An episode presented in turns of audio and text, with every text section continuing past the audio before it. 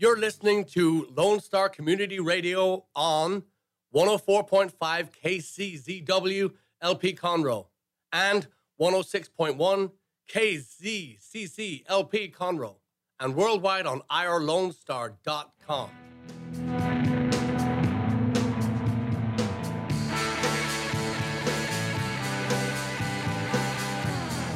Good afternoon and welcome to the Legal Connection with Toni and Cheryl.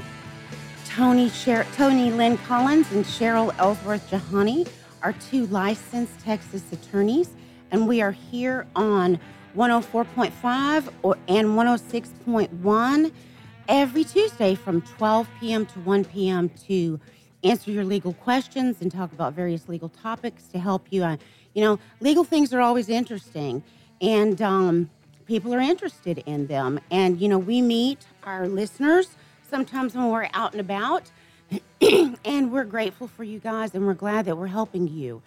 Um, Toni met a woman not too long ago who said she listened to the show every week.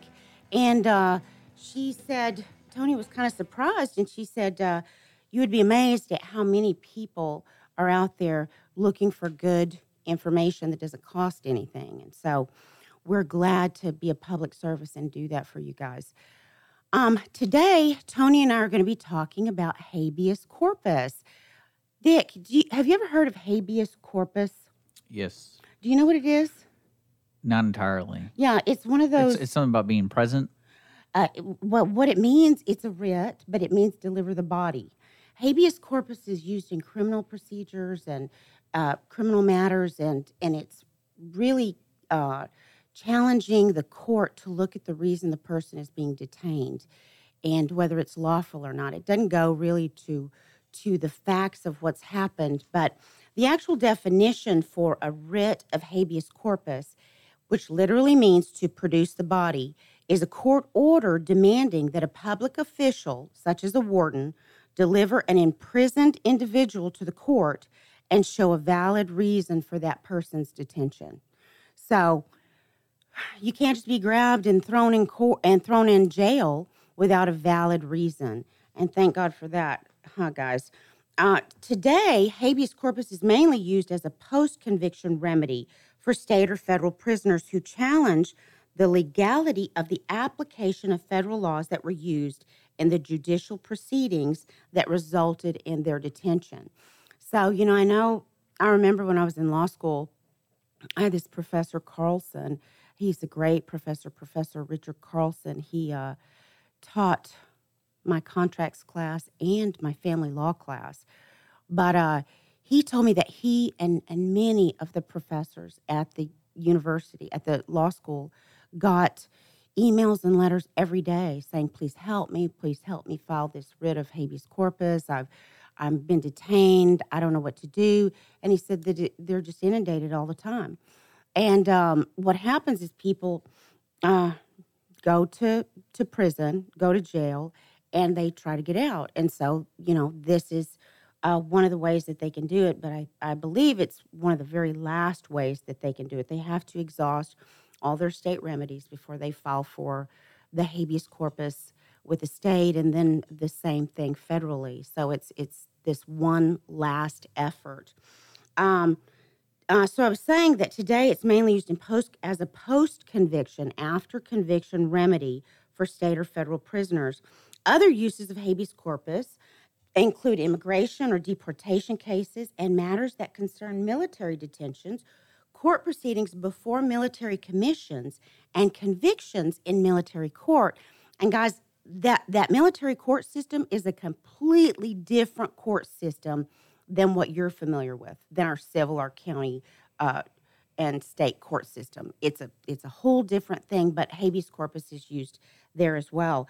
And finally, habeas corpus is used to determine preliminary matters in critical preliminary matters, not final matters, but preliminary matters in criminal cases, like an adequate basis for detention, uh, whether or not they, the person that's been incarcerated or in jail should be removed to another federal district court, if they've been denied bail or parole, because if they're denied bail or parole, there has to be a really good reason that they were denied bail because unlawfully being detained is is you can't do it. It's illegal. It's against our, our rights. If there's a claim of double jeopardy, in other words, hey, I've already been incarcerated for this and I pled guilty and I did my time, or I've already been thrown in jail for this and I was the, the charges were dropped, or I was found not guilty for this. Uh, the, not if the charges were dropped, but if I was found not guilty for this. Um, the failure to provide for a speedy trial or hearing, that goes back to the denial of jail or a bail or parole. Uh, you're entitled to a speedy trial or a hearing. And so we've got time limits now, according to our Texas rules of civil of criminal procedure, that uh, uh, you know allow for that. So usually you, you get your hearing within, I believe it's 42 hours, and then 78 hours you uh, can talk to an attorney. But um, and then finally, um, the legality of extradition to a foreign country, and so that's when it would be used in immigration proceedings and and uh, deportation cases. So you can use the writ of habeas corpus to uh, to challenge being deported, which I think is kind of interesting. It means deliver the body. So you're asking the court to deliver your body before the court, and then their actions be reviewed. Interesting. Uh, habeas corpus. Uh, the writ of habeas corpus primarily acts as a writ of inquiry issued to test the reasons or grounds for restraint and detention. That's today. Uh, habeas corpus has a, a, interesting background, and and hopefully uh, we'll get to that when Toni gets here. But the writ thus stands as a safeguard against imprisonment of those held in violation of the law by ordering the responsible enforcement authorities to provide valid reasons for the detention. Thus, the writ is designed to obtain immediate relief from unlawful impeachment by ordering immediate release unless with sufficient legal reasons. That's what I was just telling you guys. Somebody can't just come and say, Hey, I don't like the look you have on your face. I know some of you feel like that happens, but it really can't happen. I don't like the way you talk to me, so I'm going to throw you in jail. They that can't happen. And if it does, tell your attorney to file a writ of habeas corpus and and then the arresting authorities have to show why they detained you. Um, as a fundamental instrument for safeguarding individuals' freedoms against arbitrary and lawless state action. The writ of habeas corpus serves as a procedural device by which executive, judicial, or other government restraints on personal liberty are subjected to judicial scrutiny. So it's a safeguard. You know, um, we're not supposed to have a police force that goes around and just randomly enforces the law. And, you know, they don't do that. And the reason that they don't do that, I think, is because, you know, in the past, historically, it's been pushed and pulled and moved this way and that way. And, and now we have, you know, Supreme Court laws and constitutional rights that the law can't be arbitrarily decided. And so that writ of habeas corpus is to keep that from happening too. And the purpose of it is not to determine the guilt or innocence of a prisoner, but only to test the legality of the prisoner's current detention. In other words, the writ of habeas corpus um, only functions to test the jurisdic- di- jurisdictional defects that may invalidate the legal authority to detain the person. And the reviewing court only, only examines the power and authority of the governmental authority to detain the person and does not review the correctness of the authority's conclusion to detain the person. Well, that doesn't really make sense to me, Toni, because if they only the reviewing court only examines the power and authority of the governmental authority to detain the person. Well, if it's the sheriff's department or the police department, they've got the authority to detain the person. Well, I guess that it's kind of taken out of context because writs cover not just post-trial convictions; they're to get the body. A writ could be uh, they have them in family court all the time. You need a writ of habeas corpus. Corpus, you file that to get a child. Right. That's the first time I ever saw it. It was in a civil, really, sort of quasi-criminal uh, situation because writ of habeas corpus is just a Latin word, and you're like, what is this? What does it mean? Well, habeas corpus means to have the body, right? Mm-hmm. And um, so uh, when you when you use them for child custody situations, it's because I, one of the parents won't. They're keeping the kids. Yeah, it's always the, a battle, right? And so someone has to file this writ of habeas corpus so that they they're required by court order to comply with the whatever the custody arrangement is, because typically somebody has breached the custody arrangement. And their usual argument is because the kids are being, there's a harm to them if they're staying where they're at. What really is happening is you have two feuding parents and one of them's not giving the kid up. They're keeping No. him hostage, and not really hostage per se. We're saying that they're keeping the kids because they they're using their control mechanism. I'm keeping the kids. You shouldn't have it to begin with. That was wrong. But the writ is really Right. just so that the court will order that the uh, the child be taken. There's like a little mini hearing for it. What um, uh, I think the way I see the the, the usage of the writ of habeas corpus from my line of work, my in criminal? my yeah, my primary focus has always been on post convictions, and it's what every one of my client or potential clients bring up uh, when they want when they've exhausted every single opportunity to get out to get their conviction overturned to get out of jail. They're used a little bit like well, I guess there would be a writ if somebody's in, in jail be, pre-trial because they can't get a bond. Then you're gonna you're gonna file a motion for Yeah, but it's and I- not and I just- that. It's not. It's called, well, you're motioning for a bond because it's the same thing. It's really a writ of habeas corpus, Uh-huh. but you're asking the court to set a reasonable bond. Because if somebody's in jail and they haven't been, let's say they've, they're in jail, they don't have a bond, and 90 days has passed from the time that they were charged to the time that, uh, that, not, I don't want to say when they should have been indicted, but if someone's not indicted, In timely manner. In a Right. timely But within 90 days Right. Mm-hmm. of the charge, and they're incarcerated. The- there's a, uh, the, the, I- think it's, I don't remember what code it is. It could be the Code of Criminal Procedure, which I, I'm pretty sure it is because it's not an actual crime. It's the way that the courts have to operate. Then they have to actually release them and dismiss the case. Mm-hmm. And that's why when somebody is charged in a felony case, you have to be indicted first. They are in a hurry to get it indicted unless the criminal uh, defense attorney or the public defender asks for them to give them more time to present information to the grand jury so that they can try to get it no billed or they can have an examining trial. Dismissed, you mean? yeah, d- dismissed. But uh, but when you no bill, it's, gonna- it's you're, they're basically dismissing it because they're The grand that, jury's dismissed. right. But the grand jury hasn't dismissed it. If well, I take that back. The grand jury dismisses it when it's no billed, but if it hasn't been brought to the grand jury within the 90 days and that being timely as, as set by the time clock in the, the criminal code, then the prosecutors have to dismiss it. So it's nothing to do with the judge or anything. It's just a bunch of procedure. Right. I haven't seen, um, I I haven't actually been the benef- benefactor of uh, one of the late uh, indictments because they get it done pretty quick. Right. But um, I- would love it if I w- would get a case and they had No indicted. A lot of people don't know that law, exists, and that's when you move for it. But okay, I'm kind of jumping around because I really want to get to the post. Uh, conviction, Conviction. uh, writ of habeas, Habeas corpus, corpus. because it's such an important thing. But I did want to sh- uh, say just a few uh, to give you like a bullet list of your uh, remedies if you've been uh, convicted and you felt like it was unfair, because it's, it really does happen a lot, and it happens most of the time when somebody does a plea deal because they're in jail and they want to get out. They're in jail. They they don't trust the uh, the court appointed attorney. They're in jail and they've been told by the jailhouse people that are surrounding them that they may as they don't have a chance in in in what, what- you know, all the different ways that you say hell, but mm-hmm. Guyana. I kept saying Guyana the other day, like like Guyana, that little northern set of countries as hell. it's, not, it's not a chance in Guyana. Um, but uh, we're after we get. I know we have to take a break, but after we get back from our break, I'm going to go over those list of grounds for um, or, or remedies that are possible for a writ of uh, that you can uh, attack to try to get your conviction overturned after you've already pled guilty or a jury's found you guilty. Right. Okay. All right. We Toni and I are here today talking about habeas corpus, and we'll be right back after the break.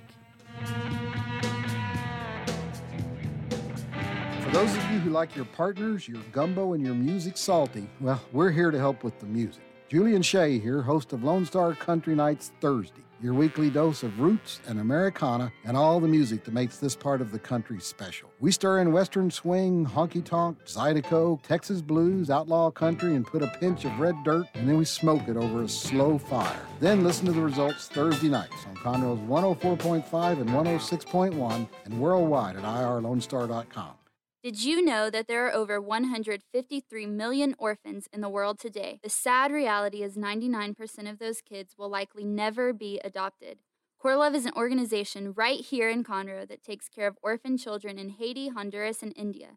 We bring the love of Jesus by providing their six basic needs of clean water, proper food, healthcare, education, job skills, and a loving home. Visit coreluv.org. That's C O R E L U V.org. Will you help defend the orphan? Our talk shows and music shows are looking for sponsors. Want to expand your brand awareness? Reach the hyperlocal audience in Montgomery County? Lone Star Community Radio sponsorships accomplish this. Want to see our stats and rates? Check out irlonestar.com slash sponsor for more information. Or call in and leave us a message at 936-647-3776 with your questions. Get seen on TV, YouTube, and heard on our podcast, FM, and internet radio. Support your local radio station with Lone Star Community Radio. What can the Better Living for Texans program do for you? You can learn how to increase your consumption of fruits and vegetables, choose foods that are relatively inexpensive and good to eat, make your food dollars last longer, prepare quick, nutritious meals, help your children learn how to eat healthier snacks, and much more. Our program is committed to helping people like you improve your health through providing research-based nutrition education in a friendly, cost-free, and relaxed environment. We are Texas A&M AgriLife Extension, helping Texans make their lives better. Welcome back to the Legal Connection with Toni and Cheryl. Toni and I are here today talking about the writ of habeas corpus. We want you guys to know that you can listen to us, watch us live on Facebook, and you can also uh, download Google Play and iTunes. Download the podcast tomorrow. It'll be available from irlonestar.com if that's the way you like your medicine. Um, Toni, before we talk about the post conviction, I want to give our listeners It's just not a, medicine. it's not your uh, It's poison dessert. dessert. I want to talk about the history of the writ of habeas corpus. I think it's interesting. Yeah. Oh, it is so fascinating. Can't- I'm glad that you're going to bring this up the, Oh. because you have a constitutional right for it. So go. And it's based on our history with Mm-hmm. Yes. English common Yes. law. Mhm. Okay, it originated in uh, in medieval common medieval English common law. Mhm. It's difficult to say exactly where, but it was most famously codified in the 1215 Magna Carta. Mhm. The English law was brought over to the North British colonies. You see, all the way back to the 1215 Magna Carta, I know. they were still sa- people were just uh, if you go all the way back to when Christ and his passion and he was improperly convicted That's and killed within 24 hours basically Mm-hmm. thank goodness he rose from the dead and he saved us from our sins but that goes for if for the history of, of time people have been well, improperly us, convicted Western, yeah. The, this well, yeah. For the history of time, people, have been, falsely improperly accused and improperly convicted and sentenced, and that's why they came up with this. Um, well, like spiritually, of course, we're, we're forgiven and stuff through Jesus, but the Magna Carta, and that's we basically our law follows that from England. Um, they knew even then that there should be another remedy if you've been falsely convicted and imprisoned, even sentenced to death. And so this is the basis for our Constitution. So the Magna Carta, in turn, the U.S. Constitution was influenced by the Magna Carta. We know Yes, that. The privilege of the writ of habeas corpus, this is in the Constitution, shall not be suspended unless when in cases of rebellion or invasion, the public safety may require it. Okay. In 1863, Abraham Lincoln famously used an, an executive order during the Civil War to suspend the writ of habeas corpus to keep Maryland and important train routes from, be- from between Washington, D.C., and no- the North. That's bizarre, though. He suspended the Uh-huh. use of something that helps the people. from falling to Confederate sympathizers. Mm-hmm. Because the Constitution allows for suspension in the event of rebellion, Lincoln was within his rights to do that. Mm-hmm. England had also suspended the writ during past emergencies. So, Mm-hmm. what I want our listeners to know is, is that when crazy things are going on, they may not have time. They just start grabbing people and sticking them in jail to keep the public safe. So that's what that's about. That's why what that's did- about. So the basic that's that makes a lot of sense, though. That's almost like sort of our immigration situation where you don't know who's Right. You don't know who's coming in, and so we have to to keep them, you know, incarcerate them until which Uh-huh. time we can vet vet through to see if they're if it's safe to let people with disease or maybe a criminal background. well, in Pearl. Harbor, Mhm. Pearl also it was yes. suspended. That's a like a what, what's it called when they um when not a qu- quarantine is a, a form of that too, a suspension of a writ because people are are Mm-hmm. The are public held- is in danger. Right, they're Yeah. held against their will, but there is a public need for them issue. too, a safety reason for it. But at Pearl Harbor too, right? hmm And in 2010, the writ was subject to a lot of legal dispute over the detention of suspected terrorists in Guantanamo Bay. Remember Yes, that? mhm, Uh, in 2008, the Supreme Court found the Military Commissions Act of 2006 unconstitutional, which, pre- which President Bush signed into allowing for the detention of unlawful enemy combatants. Right. And so, for our listeners, if you don't know what that was all about, Mm-hmm. it was about the writ of habeas corpus and detaining unlawful enemy combatants. They were taking a right that was granted to us under the Constitution to file a writ for unlawful uh, retention by the government, uh, but they were they were using this and they were suspending it because of a national safety and personal safety which issue. is constitutionally Right. the only time it can be suspended. right? Mm-hmm. Which was uh, completely appropriate. In fact, they probably I say they need to use it more, but the reality is they really don't grant many of these. They're as difficult as can be. The federal ones have almost been. Uh, I, I want to say that I was reading an article on it. It was called "Who Killed the Habeas Corpuses" is what this article was on. Really? and it was just written last year. That basically uh, President Clinton, Bill Clinton, we don't have another Clinton, and Obama, uh, President Obama. Um, they signed uh, s- some uh, federal orders, and uh, there's more to it in this article that I was reading, that basically made it almost impossible to get a federal writ of habeas corpus. And we'll go over that in just a little bit. So, um, in fact, I'll just, because we're going over that right now about the constitutional issue, um, just to kind of uh, to put this kind of together, that what happened in this case was in 1995, and I want to give an example so we don't bore The everybody one to tears. Clinton, uh, Yeah, the one that the, the Clinton and Obama. This is what kind of came, how this came about. That they signed and made it more difficult to get federal writs, and it really hurt this particular situation um, that they signed off on. That we would think that President Clinton, being liberal, would be helping people get out of prison, but this really hurt. And I was sup- really, really surprised. So in 1995, this guy named Leandro Andrade uh, went to Kmart in Ontario, uh, in Ontario, California. I think that's kind of close to the San Francisco area. And he stole some videotapes, just a few little videotapes, right? And then um, he was convicted of theft. And then um, a few weeks later, he went in and he stole more videos. This guy was a klepto on videos. Maybe he just wanted to watch, you know, old no, he was reproducing them and making millions. Oh, okay, maybe so. anyway, so he uh, got sentenced again for stealing $153 worth of videotapes, and then he did it again. Okay, so The three third time? third time, just a little nickel and dime junk, $153. Okay, Okay. so maybe he just thought it was funny, but um, the the the court. that In, in this was in California. This, I'm talking about this is a federal case, but the same thing would apply in Texas. Um, the court was like, they have a three strikes, you're outlaw and outlaw. and um, they sentenced this guy to, let me see, what was his sentence for the third conviction? Um, I think he got life in prison without parole. I mean, it was something just insane. Are you And kidding so, me? anyway, the staggering sentence was largely a result of California's three strikes you're outlaw. And he had been, the same guy had been in and out of prison since the 1980s, including charges of nonviolent burglary and shoplifting incidents.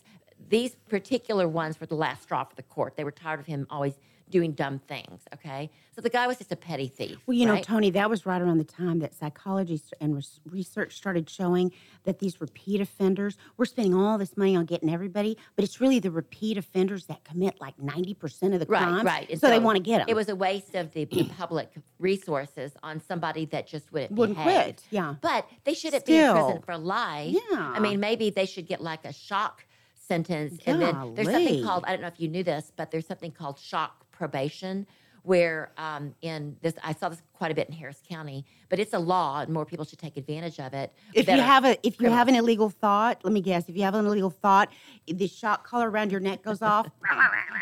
no, if you, uh, that would be, uh, that for some reason that's making me think of confession. Is it like the old chick trying to keep you from smoking? You put things on and they say, "Okay, think about it. Think about it." No, and I don't want to get off the beaten track too much, but Okay, Jim and I were talking, and it was really funny because um, it, we were talking about getting an annulment because um, one of the readings. You and Jim were talking about getting no, an no, annulment? no, no, I'm we're married. Been married I'm forever. kidding. Mm-hmm. We're a, a- the perfect couple. You know, even when we fight, we, do, we don't fight for long. It's sort of like, you know, that's really not important in the big scheme of things. And that's the way all marital fights really should be. Um, uh, do you agree with this, uh, station manager Dick? That when you have a fight with your spouse, it should just be a situational fight, and then, but you, it's not something that's going to create friction where you're headed down to the court with your divorce papers, right? I mean, I'm asking because you're newly married I I mean, I would expect anything would happen, no matter what happens. that you wouldn't get a divorce. Well, I'm just saying, if I'm heading to the uh, the court and we're getting a fight, um, it's already we're going downhill. Oh, that's true. Well, uh, I you'll know that your relationships and and, and, and you know you, you're safe if you have pretty much a knockdown, drag out fight over something, but certainly it doesn't go to the core of your relationship, right? You're gonna be able to get over it? Absolutely. Yeah. What about this shock therapy that No, no, I have to finish or my, my shock punishment? Yeah, shock uh, punishment. uh, but this. oh, you didn't want to talk about that? I do, but I want to finish my Oh, story okay. because Jim and I were we, we read Oh, that. oh, right, We read that um, he was like feeling like he was home free because we are He was like, oh well, uh, if you get uh, if you if the, the this, and you know the Bible, but it was basically if you get married and uh, a husband divorces his wife, then uh, that and then he can't get remarried because that's considered adultery, unless in the the Catholic faith you get an, An annulment annulment. blessed by the Pope. An annulment means that you had to have a good reason that to show that the marriage wasn't legitimate, just like in real court, just like in civil Well, this court. is like habeas corpus. Yes, the same thing, right? Mm-hmm. You have to go prove why the conviction wasn't legitimate. And uh, Jim was feeling like, ah, I'm great because there was an exception. If your if your uh, spouse cheats on you, if your wife cheats on you, then it's okay. You can get married; and it's not a sin. But then, In the Catholic Church? um, yes, Okay. yeah, there was an exception. At least that's what Jesus said. It was in one of the Gospels. And you'll, but you know the Bible better than me, so you can correct me if I'm wrong. But but if uh, but then the, the very he was all happy. He's like, I don't need an annulment. I'm not sinning. I'm good to go. I'm I've got I'm in the state of grace. Everything's great. And because he's not Catholic, he's Baptist. But he said uh, the very next uh, uh, line uh, that said that if you marry, but if you marry a divorced woman, then you're back in hot water because you've just you've now committed another mortal sin. And he's like, he's like, I was fine until I married you, and then I married you, and now I'm going to Hades. No, he's not because God's forgiving God. He's he'll have to become Catholic and go to confession to wipe that mortal sin away and and take care of. Oh, is that what will take care of that? Yes, Oh. confession takes care of everything. Really? Yes. Oh, okay. But okay, but the other thing is the shock probation. Um, if somebody is sentenced to, let's say, the example I'll use is a real example. Uh, there was a gal that was embezzling from like five hundred thousand dollars from the the oil company I used to work for. Sweetest girl, as could, could not believe that she was doing this. But Mm-hmm. what she did was she set up a bank account for. We had a, he had a bunch of different entities, and his uh, this the president of this company would get uh, royalty checks for the different different the different entities, right? Right. Well, a- couple of them he stopped operating under, but he was still receiving checks periodically Mm-hmm. for that revenue. And what he'd have to do is he'd have to, or she would, because she was executive assistant- assistant, she would send the checks back to that company and ask him to reissue them to the new company. Well, the state of Louisiana, for some reason, was sending him royalties on one of these wells, and they wouldn't change it. And she kept sending it back. And then finally, she came to me one day. I didn't know I was helping her because I didn't know what the question was about. She said, "What am I supposed to do with this twenty thousand dollar check from the state of Louisiana to um, whatever the state this was company was named?" And we were laughing about it. I said, "We're going to send it back, or I guess you're just going to have to set up a bank account." Well, I didn't think anything of it. She did. She went to the bank. She set up her as though she was the president of this Yeah, corporation because it was now an, an inactive corporation. She set up a corporation, made her president, and started putting money in this account. Right. So every time the money came, she Happens was all the time. And, then she got greedy though. She didn't just use those checks. She Mm-hmm. started endorsing checks that were coming into him individually. 'cause He was Oh, right. pretty wealthy. Yeah. And put his account. Well, ultimately, um, after about a two-year period, it went the amount of money Did that he she catch was. her? Well, what happened was she was endorsing these checks, and it was up to five hundred thousand dollars worth of Mm-hmm. checks that she was just going to Disney and doing all this stuff, and she wasn't making that much money, and Right. nobody was. They just thought her husband was making a lot of money, but um, it ends up that he did catch her because one of the companies that was sending the money said, you know, I just want to bring to your attention directly because they were calling, and she was she was. Uh, she was uh, what do you call when the calls come in and she was Filtering. filtering the calls. Yes, she was she was catching the calls and saying, "Oh no, he signed that." Intercepting the right, calls, yeah. intercepting the calls, right, and making it good. So And- another company told him she was. well, she was out to lunch one day, literally, Mm-hmm. and um, they called him directly, and he picked the phone up. You know, he's kind of a hands-on kind of guy, real nice. And um, they said, "Can you look into it?" So he went down to the bank to look into it, and then she found out the bank was in the same building. She found out that he had gone down to his bank. he had left a message that he was going to check into something, but she knew when he when the, what the subject line. Yeah, they're was, always just paranoid. She knew that that she was in trouble because she knew he was checking into on his own, not asking her to do it. That's how embezzlement always works. The people Right. that are watching the hen house are the ones that are ripping you off, you know. Mhm. And so he went down there, and she was long gone by the time he got back. Oh, she just disappeared. She just left for lunch and well, didn't come where does the shock therapy? Or Okay, well, what happened was she was ultimately uh, convicted because they had her dead to water. She had taken this money; it was her. She was her account. She had signed off on it. She was, and so um, when she went, she ended up taking a plea deal uh, instead of doing you know a, a million years in prison or whatever.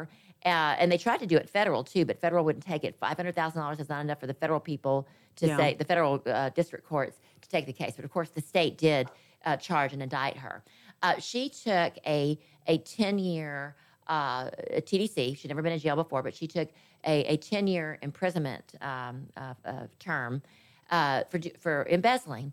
And, and typically, you can get out on probation for something that's nonviolent uh, in 25% of the time. So she'd be about, she would have made basically a half million dollar, a half million dollars and just had to do a little bit of time down in Gainesville for two They, and a half they years. didn't seize her house or cars or anything like She that. She didn't have it. Well, they should have, but by the time this was all playing out, she had bought all this stuff and she was selling it like you wouldn't believe. She was selling diamonds and Mercedes. She, so there was no longer, just like people that are bad, there was no longer a way to execute on any judgment. She sold it all. The government was going to go take it uh, for on behalf of the guy she stole the money from. Right. But by the time she was going through it to protect her family, I guess she felt like she worked so hard for him that she was entitled to it. No, they always do. Yeah, but um, uh, but to, to finish up the story, the bottom line is she got the ten year sentence, and within six months of that sentence, she could have applied for or motioned for uh, shock probation, and uh, she could have been the judge because she had no priors. She was just her her crime was against just one person, the one that hired her.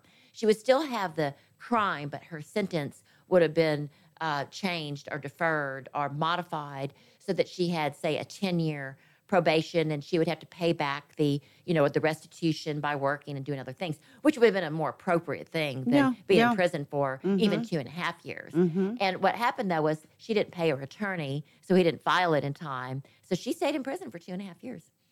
And then she got out. And then she got and out, and years. but she was too. She still got a half million dollars worth of stuff. But what is shock probation? That's the shock. The shock probation is she goes to prison and she's shocked by the the the, the Environment. the environment, and then she asked for probation. Oh, to, for them to lieu. modify it Okay. to let her out on probation, and she qualified in every way if she'd only paid her attorney. So listen, people, if you get a high sentence, you pay your attorney, Right. Because there's a shock probation out there they can file to get you out.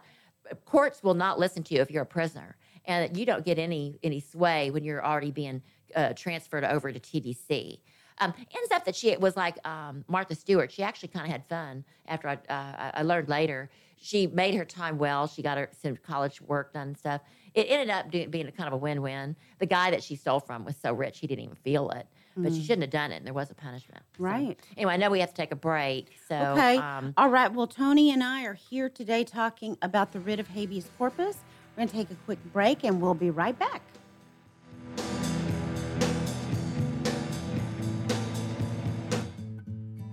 Lone Star Community Radio is looking for those who are interested in hosting their own talk show. With monthly and weekly slots available on Conroe's FM 104.5, 106.1, and on irlonestar.com.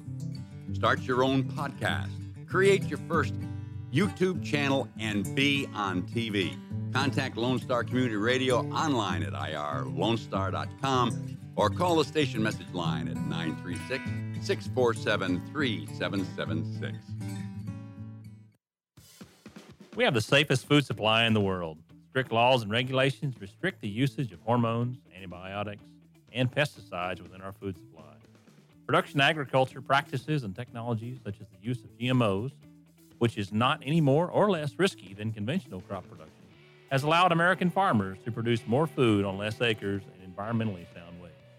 Find out more online at pathtotheplate.tamu.edu. We are Texas A&M AgriLife Extension, helping Texans make lives better.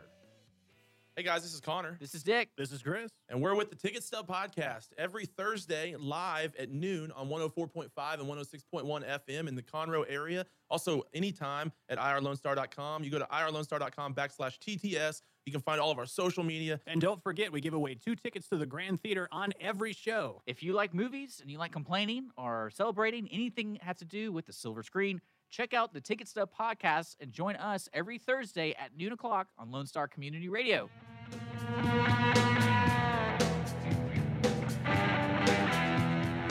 Welcome back to the Legal Connection with Toni and Cheryl. Toni and I are here today talking about the writ of habeas corpus. And, you know, Toni, you were talking about that story about the guy s- stealing the videos three times in California's three strikes. Petty thief, petty yeah. thief. So, what happened there? Well, ultimately, um, the case went to the Supreme Court Of uh, California? Cal- of- no, of the United States. Uh, and in, in 2003, so this went on about eight years while he was incarcerated, the court ruled against him. They said uh, that, you know, life in jail, he got out, it was not without parole, but even w- w- even when it says with no possibility of parole, well, I take that back. It was a 50 years, and he was 33, and so it's 50 years without the parole, and so he wouldn't be eligible until he wouldn't even be eligible. He would just get out when he was 87, and they didn't overturn it, and he is still in prison today over silly videos. And um, so his case offers a window into what may well be the most tragic, tragic development of the modern legal era, and it's the destruction of the habeas corpus, at least on the federal level, because of some uh, uh, some law that President Clinton and Obama signed into law after this case. Um, the uh, the destruction of the habeas corpus, as it, it was supposed to be an effective remedy for individuals who are imprisoned as a result of a violation of their constitutional rights by a state court. Okay, that's how it ended up in the United States the Supreme Court. state court violates your constitutional rights. Right. Okay. Now you could be imprisoned by federal court and it would apply too, but this was in particular what the law was that they signed. Now this was um, it's the writ of habeas corpus for post-trial convictions was once known as the Great Writ of Liberty. Habeas corpus has been so, as we speak today, it has been so extensively diminished that is no longer a protection against unlawful imprisonment, but rather an empty procedure that enables and may actually encourage state courts to disregard constitutional That's so true, Toni. It is completely wrong that these people are convicted. It's terrible. Um, if you get a bad jury because some motorcycle gang people show up to sway the jury, uh, that you know for for child rights when you didn't even do anything wrong, but they're just or a judge that gets it threatened or intimidated. because they're running for office and they want to show that they convict everybody. Yeah. And your guy gets wrongly convicted and they get a, a sorry piece of you know what person to do the repeal. And so they've exhausted all their appeals. The only thing they have left is a state writ and a federal writ. We're going to go over that in a minute. But anyway, the, the writ of habeas corpus came to the United States by way of English law, and we already went over that in uh, 1780. Well, we were talking about what Clinton and, and Obama Right, right, right, signed. right. They they they got into that, but to know that kind of how it went down the pike, um, there was a second series of decisions by the Warren Court in the 1960s, Mhm. um, extending the procedural protections in the Bill of Rights to criminal defendants in state courts, because you know everybody was all about in the 60s. Oh, yeah. you know they they a lot of freedom, Reform a lot of of civil reform and rights. Freedoms for civil rights and, and Mhm. people that were unlawfully convicted came about in the 1960s. Mhm. So this was really helpful. Yeah. Many law enforcement officials resisted these decisions, including, for an example, the rulings um, for uh, the rulings that, that for, to the exclusion of evidence resulting from unlawful searches. Remember the knock, uh, the, uh, the, the Uh, search- knock and announce. The knock and announce. you're talking about the fruit of the poisonous tree. Right, the those search. all came about. Those those uh, particular protections of your constitutional rights all came about through a Supreme Court um, um, uh, cases rulings in the 1960s. Yeah. uh, Miranda was in Mhm, 1960s. mhm. Um, I think we had a few that have come down the pike, but they've been diminished in in more recent That's years. so and true. so people's rights are now been taken away by Mhm. the executive branch, and that's why we had. Kim Kardashian and her group going down there and asking Trump. President Trump to please give clemency to people that uh, I was a, an older black lady that had sold just a little bit of marijuana, and she was in prison for life. Yeah. uh, for something. And marijuana now is is Unbelievable. legal in so many states. Yeah. but that doesn't overturn the convictions of the past. No, well, I I heard that there was some legislation that was actually targeted at doing that. Yes. Have you heard that? No. I heard that. Okay. Well, so so what did they sign? What Okay, was it? So what happened was, um, just to finish this up. Nevertheless, even with the impediments that the courts created, a state prisoner generally had the right to have a federal court independently review the merits of his or her constitutional claim, but uh, assuming that they had a constitutional breach or violation, so they shouldn't have been their, their state court uh, case must be overturned. And a federal court had the authority and, in fact, the duty to grant a writ of habeas corpus so they can come back to court so they can re argue their constitutional violation, right? In the mid 1990s, however, things took another bad turn. Congressional Republicans led by Newt Gingrich made habeas corpus reform a part of their contract with America. So, uh, you know, I'm a Republican, but these people are not doing a service to people that got a bad uh, deal with their case in state court. He drafted a bill containing a hodgepodge of restrictions. They declined to discuss the bill with the habeas experts, refused to hold hearings, and fast tracked the legislation onto both floors so this bill got passed. Although the bill had little to do with terrorism and affected all and affected all state prisoners, not just those subject to the death penalty, they named it the Anti-Terrorism and Effective, Effective Death, Death Penalty, Penalty Act. And in the wake of the bombing of the federal building in the Oklahoma City, they passed it with an overwhelming majority. But that was because the legislatures that we elect, our state representatives and senators, just Didn't like read it? didn't have a chance to read it. They put it just like with the Health Care Act, they buried it. Okay. So sadly, over the objections of habeas corpus scholars, several libertarians, and their his own counsel, Abner Mikva, President Clinton signed a bill in 1996. One would have hoped that Clinton, who had taught constitutional law in school, and I think he didn't President Clinton. Uh, He taught constitutional Yeah, law. Yeah, but he's not a lawyer Obama anymore. did. Ob- Obama. Obama did too. These people, they they get made, they became president, but they're not looking at, or they're in, maybe intentionally uh, disregarding some of the constitutional rules. Everybody should really just sit down and read the Constitution. It's got some Yeah, really good at stuff least in it. once. It It's not that boring. long. Mm-hmm. It's very important if you've been convicted that you know your constitutional rights, and the only way to know it is to actually read the Constitution. That's right? true. Okay, so Bill Clinton, before he gave up his law license, I think it's before he was going to be impeached, um, taught constitutional law. Um, you would have thought that he would not have signed a bill weakening the Great Writ. But Clinton was well aware of the harm of this particular act would cause to people whose state court convictions resulted from the deprivation of their constitutional rights, but he was willing to sacrifice them for his own political gain. He wanted to be perceived as being tough on crime, and a habeas corpus had no politically significant constituency because uh, criminals can't vote anyway. I know. And a, ter- a, a terrible. terrible bill thus became the law of the land. Okay, so basically, he made it almost impossible for um, for people to get a federal writ. Two provisions of this are uh, particularly objectionable. The first, as interpreted by the Supreme Court, um, was um, oh gosh. It, anyway, there was two things that he signed off on. Read Bill Clinton's uh, ruling on it. It made it so that this particular guy was unable to uh, to get his writ overturned. So it, it, it's- it was long, but they, they stuffed two And things he's in in prison until he's 83. until he's 83. Um, the effect of the provisions of this federal uh, uh, court, uh, uh, this federal law that, that Clinton signed into, and then I think Obama buffed it up some more, meant that it made it very, very difficult to get your writ granted. Um, although this particular um, act was misguided from, from its inception, it elevates flawed state court adjudications of guilt over individual constitutional rights, which is completely wrong you should have the constitutional should be the supreme law it shouldn't be it should be what helps you Toni, we need to get this overturned. yeah well absolutely and that means we need to get with our state legislatures to Mm-hmm. make sure that they can get make it so that when you are improperly convicted for any reason meaning that you went in there and you this happens so much. I know. people just want to get out of jail. They're they've been They told to anything. by their public mm-hmm. defender that that they've got a, a terrible case and they need to plead because a public defender wants them to plead because they're getting money from the court. They're being getting appointments by the court. The court appointeds are are friends with the judges. That's how they get to be court appointed. And in order to keep their own livelihood they're trying to move these cases out of the court and yeah it may be true that this person may have been a bad guy the person that's being you know that they're asking to take a plea for a conviction but that's not always the case. Maybe there was a constitutional violation and they need to look a little bit further into it. And I have a guy right now. yeah, that I don't care with. how bad you are. Pleading to something that you didn't do, and it happens all the time. But let's go a step further. You go ahead and you go to trial with your public defender, and they Mhm. don't prepare for court because you're just another number to Yeah. them. Then you go to court, and they don't get the right witnesses, they don't get the right experts, and the jury doesn't. And then the the the state, and remember, it's you against the state at this point. Your public defender may be representing you, but you've got the prosecution, you've got the state the elected judge, you got everybody that works in court. It's you against the state.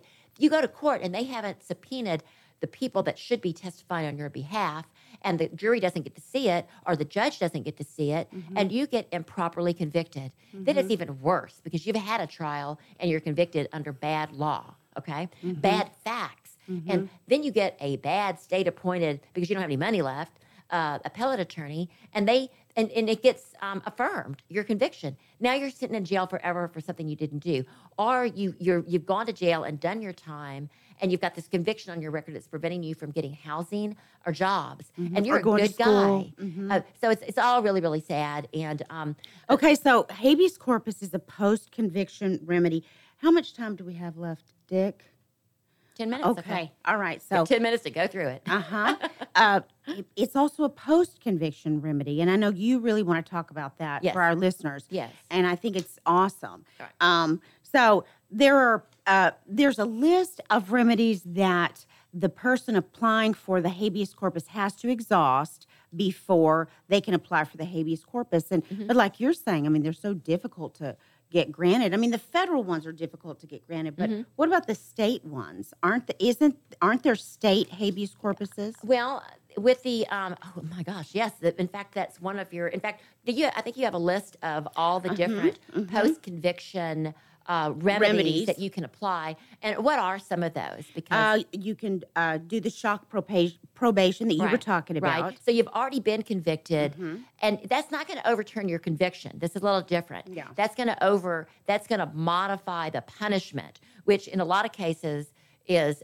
You, you can't get over. I mean, you you were guilty of what charge, like the embezzler girl. Right. But you don't want to be. You've got a family. You've got children. It was the only one time you were. And you're in shock. You were you're in shock. The whole world's in shock, even though they you probably deserved it for stealing a half million dollars.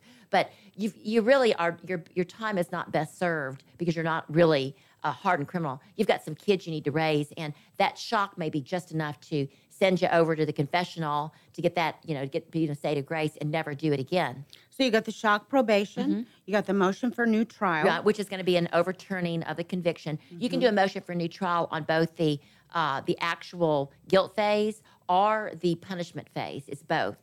So you, if you believe that you cannot get it overturned on guilt, then definitely go for a motion for new trial on your punishment, which is like a, a it's not called the same thing, but it's the same thing. It is like a shock probation. Right. You're asking for a different punishment. The Motion for acquittal is another one where you just Yes. ask the judge to overturn the Right. guilty And you verdict. can do that actually in the middle of trial. You can say, I move for a directed verdict. And I forgot, I do both criminal and, and civil. But it's when the, the state has not proved their case or the Mhm. plaintiff has not proved their case. Mhm. After they've, they've, uh, they've rested, then you can stand up and ask the judge, uh, do a motion. You can do it written, but most of the time I see it orally that you move for an acquittal or you move for a directed verdict because they haven't proved their case. Sometimes you get it. We almost got one not too long ago.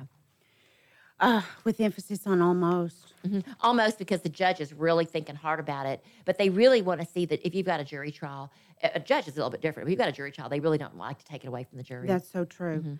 Uh, appeal to state appellate court. You were just mentioning right. That's that. their, the first. But and also when you do your appeal to the state court, uh, we have I believe now fourteen. For, for some reason, I keep thinking we We've fifteen now. 14.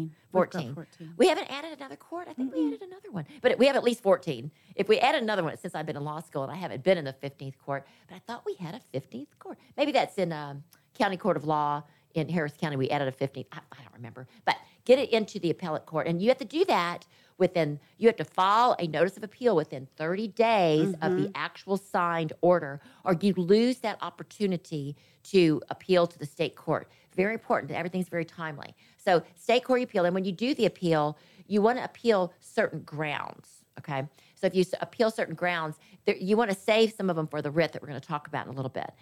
Okay, uh, so there's that. The Mm-hmm. appellate court uh, petition for rehearing to state appeals court. That's when they don't grant it. Then you petition for rehearing, and then state court habeas corpus petitions. Mm-hmm. Right. So And there's also a federal one. If you Uh-huh. lose on the state level, then you can apply for a federal. We have a state constitution here in Texas, and we also have the United States Constitution. And the United States Constitution is your last stop, short of going to the president and asking for clemency, right. or going to the governor if it's a Of state your case state and and asking ask for a pardon. Uh, for a pardon. Those are also some options to get rid of your. Now, I, I I will just add in there real quick that Um, if you've got a conviction and you had it was a deferred though, you pled guilty. We've talked about this on other shows, and your deferred was ultimately um, you you did you complied with all the terms and it was dismissed.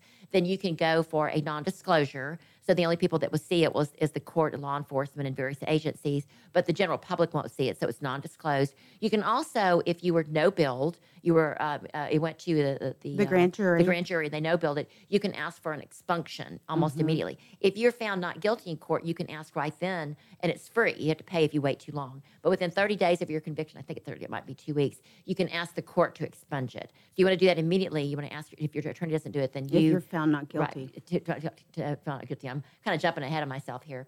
Okay, so those are your remedies. Now, these are the grounds for a habeas corpus petition. Um, they're they're very similar in a federal court, but if you don't have, if you can't argue one of these and just forget it, it's not going to happen. But the problem you have is even arguing these, you've got to argue. You're not going to get your writ granted, and you it's a civil writ. You file it in civil court. An attorney will know how to do this. Um, you'll go through the the procedures, but but if you file it and in state court and it's not granted, it will only be granted. Let me go back. It will only be granted if you have clear and convincing evidence that that it should be granted that you were not guilty, that this was a malfeasance of justice. That is a, a completely insane uh, a degree of of uh, uh, what, what do you say? It's a, a standard. Standard. Okay. Uh, but if you if you are innocent, like you are convicted of murder and you weren't even anywhere near there, but you just happen to look like the person, you then you must do this. Okay. So here are the grounds: um, conviction under an unconstitutional law. That is the very first ground. That is what President Obama and President Clinton um, have almost wiped out with them signing these acts into law that made it almost impossible for a federal writ. But with state, you still have a chance. It's still insanely difficult because our state officials are elected and they don't want to show that they're soft on law. But do try it if you have an unconstitutional reason, okay? That'll get you in the door. Ineffective assistance of counsel are no lawyer provided. This happens when you're, you rarely get this unless you're uh, your counsel literally asleep during trial, and they've Mhm. been they've been granted under those conditions. Mhm. Um, prosecutorial misconduct is another really big one.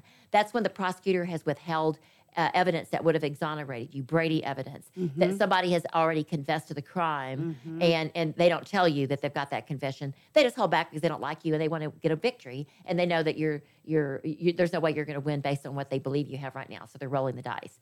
Um, incompetency during trial. If you were incompetent because you were just crazy as a loon, and but let's say that you have periods of of being competent Lucidity. Oh. of lucidity, right? Then, um, and your lawyer should have had a competency test, or it was done improperly because everybody's paying everybody else. Then that's if you can prove that you were, if you can prove that your client was incompetent, not necessarily you. Let's say you're competent now. That gal that drowned all of her kids, she should have been found incompetent, and she wasn't. And I think what happened, I can't remember how that got overturned, but um, her, she. Uh, she, her tr- her conviction for murder of her children, she got a new trial. I think it was based on incompetency. And I can't remember. I have to go look at that. But but she got it overturned, and now she's in a state hospital. She no longer has a conviction for murdering all of her kids. Uh, because Do you know her husband went to U of H law school? Really? And I Mhm. know he remarried and he got a divorce because he was a control freak with the second wife, too. Mhm. So I, I was reading all Mhm. about that. Newly discovered evidence is huge. If you find out after the fact, they, they find the smoking gun literally, and it wasn't the one that the, the prosecutor said was used. That's a way to get, you want to put that in your writ. Changes in the law is huge. That lady that had the um her um you know uh, pot conviction, you know she's in the the the President The Trump one that- exonerated. The changes in the law would probably be a good reason if she could go through that. It's a really tough one. It's way down Is there the a list. time limit? Uh, For writ, no. There, but the sooner you do it, the better because the state will argue against uh, you saying that, why didn't you bring this up sooner? So as soon as the law changes, you want to get in there with it. Evidence regarding battered women syndrome didn't it hasn't come in a bunch, but it should. And I saw uh, one recently um, in Harris County. Well, it's actually the state of Texas, but it got overturned based on uh, battered women syndrome because this woman was uh, convicted of murdering her husband when he would he regularly beat her, and this evidence didn't come out properly with the right experts. Is what happened, Mm. and then challenging the conditions of confinement. That's you would think that that wouldn't be something that you'd bring up, but you have a constitutional right to um, to be treated fairly even in prison. And if they're beating you regularly and and you know, uh, uh, like they do in China, I just heard about this. My daughter was telling me about it. She said in China, dissidents actually um, they bring them into court. They have a lot of, let's say somebody needs a new kidney. Uh, and she was reading this article to me. In China, you don't have the same constitutional rights you have here. That's why everybody wants to be in the United States. They will actually bring these dissidents to the hospital and tell the orderly, prepare them, we're going to remove their kidney. And they don't even give them pain medication. It's this long article. China, in China, it's so bad, they will take a live person and take their kidney out to give somebody else if you're against the state politically. So we have, this is why everybody's coming to be here. That's why we have, coming to the United States to be citizens. And we have a constitution that protects your And rights. thank God for the great writ. Having Listen, thank you for listening. Uh, we want to remind you to always serve God by serving others. Thanks for listening, guys. Have a great week.